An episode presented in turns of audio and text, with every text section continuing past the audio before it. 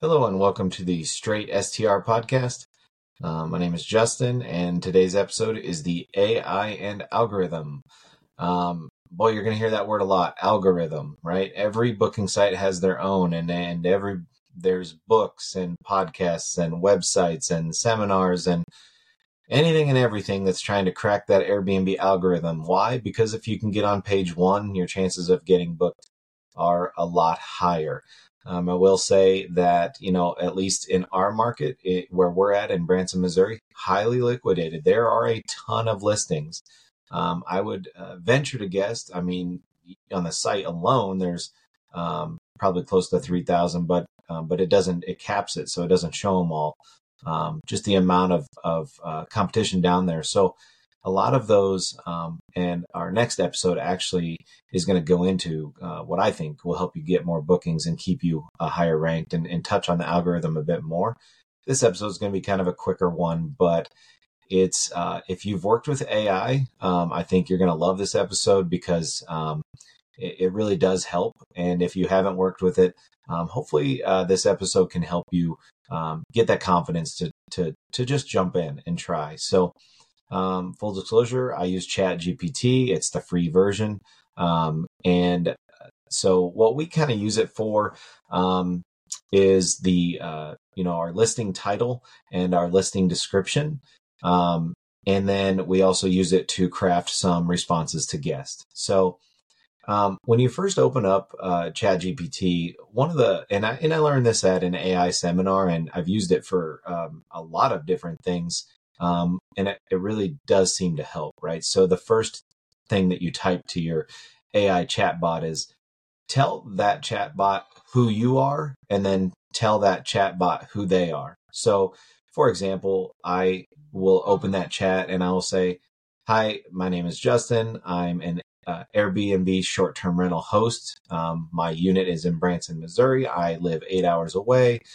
And just give it all the details you can and then that chatbot has now learned about you and then you tell them you know say you are um, a real estate professional you're highly trained and qualified in short-term rental industry and just give it a few guardrails there and then instead of searching the entire internet in future searches with that particular chatbot it's only looking um, it, specifically down those paths. So the way AI technically, uh, I guess, in a easy and short term, um, you know, sequence works is if you type something, it's going to generate a, con- a list of probables, and then essentially, then it makes a math calculation, and most of the time, you're going to get the top probability, right? If you if you type um, who is Abraham Lincoln, right?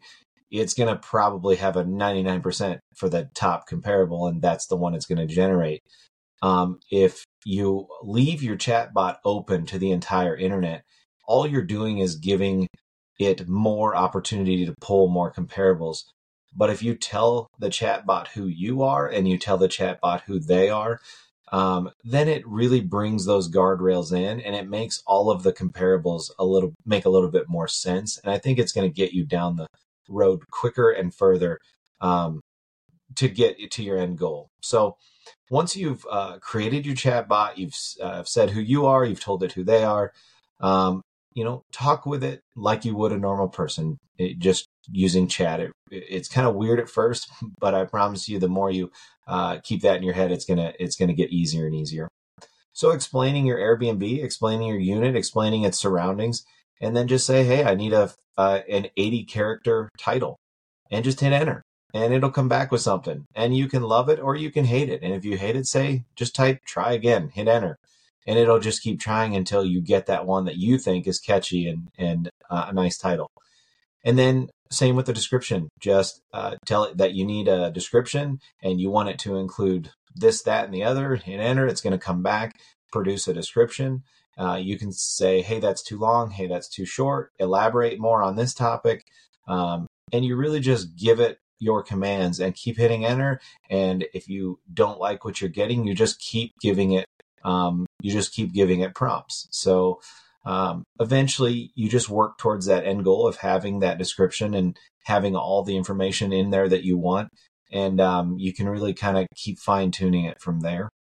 Um, and then once you've done that, once you've worked on your title and your description, I think you continue to use that chatbot. And then you can do some things like, um, eh, we'll just throw this out as an example. I hadn't had this happen yet, luckily, but I've heard that that's one of the bigger things that guests use to get uh, to try to get Airbnb to re, um, you know refund them some money as they talk about bug infestation, right? That we walked into the condo and there was hundreds of bugs all over the place, right? So they try to do that and get themselves a refund. And um, luckily, if you have a cleaner that takes pictures, um, that does help because uh, most guests are going to say a bug infestation, and um, if you can show that your cleaner was just there and and uh, that's just not true, then then Airbnb is most likely going to side with you.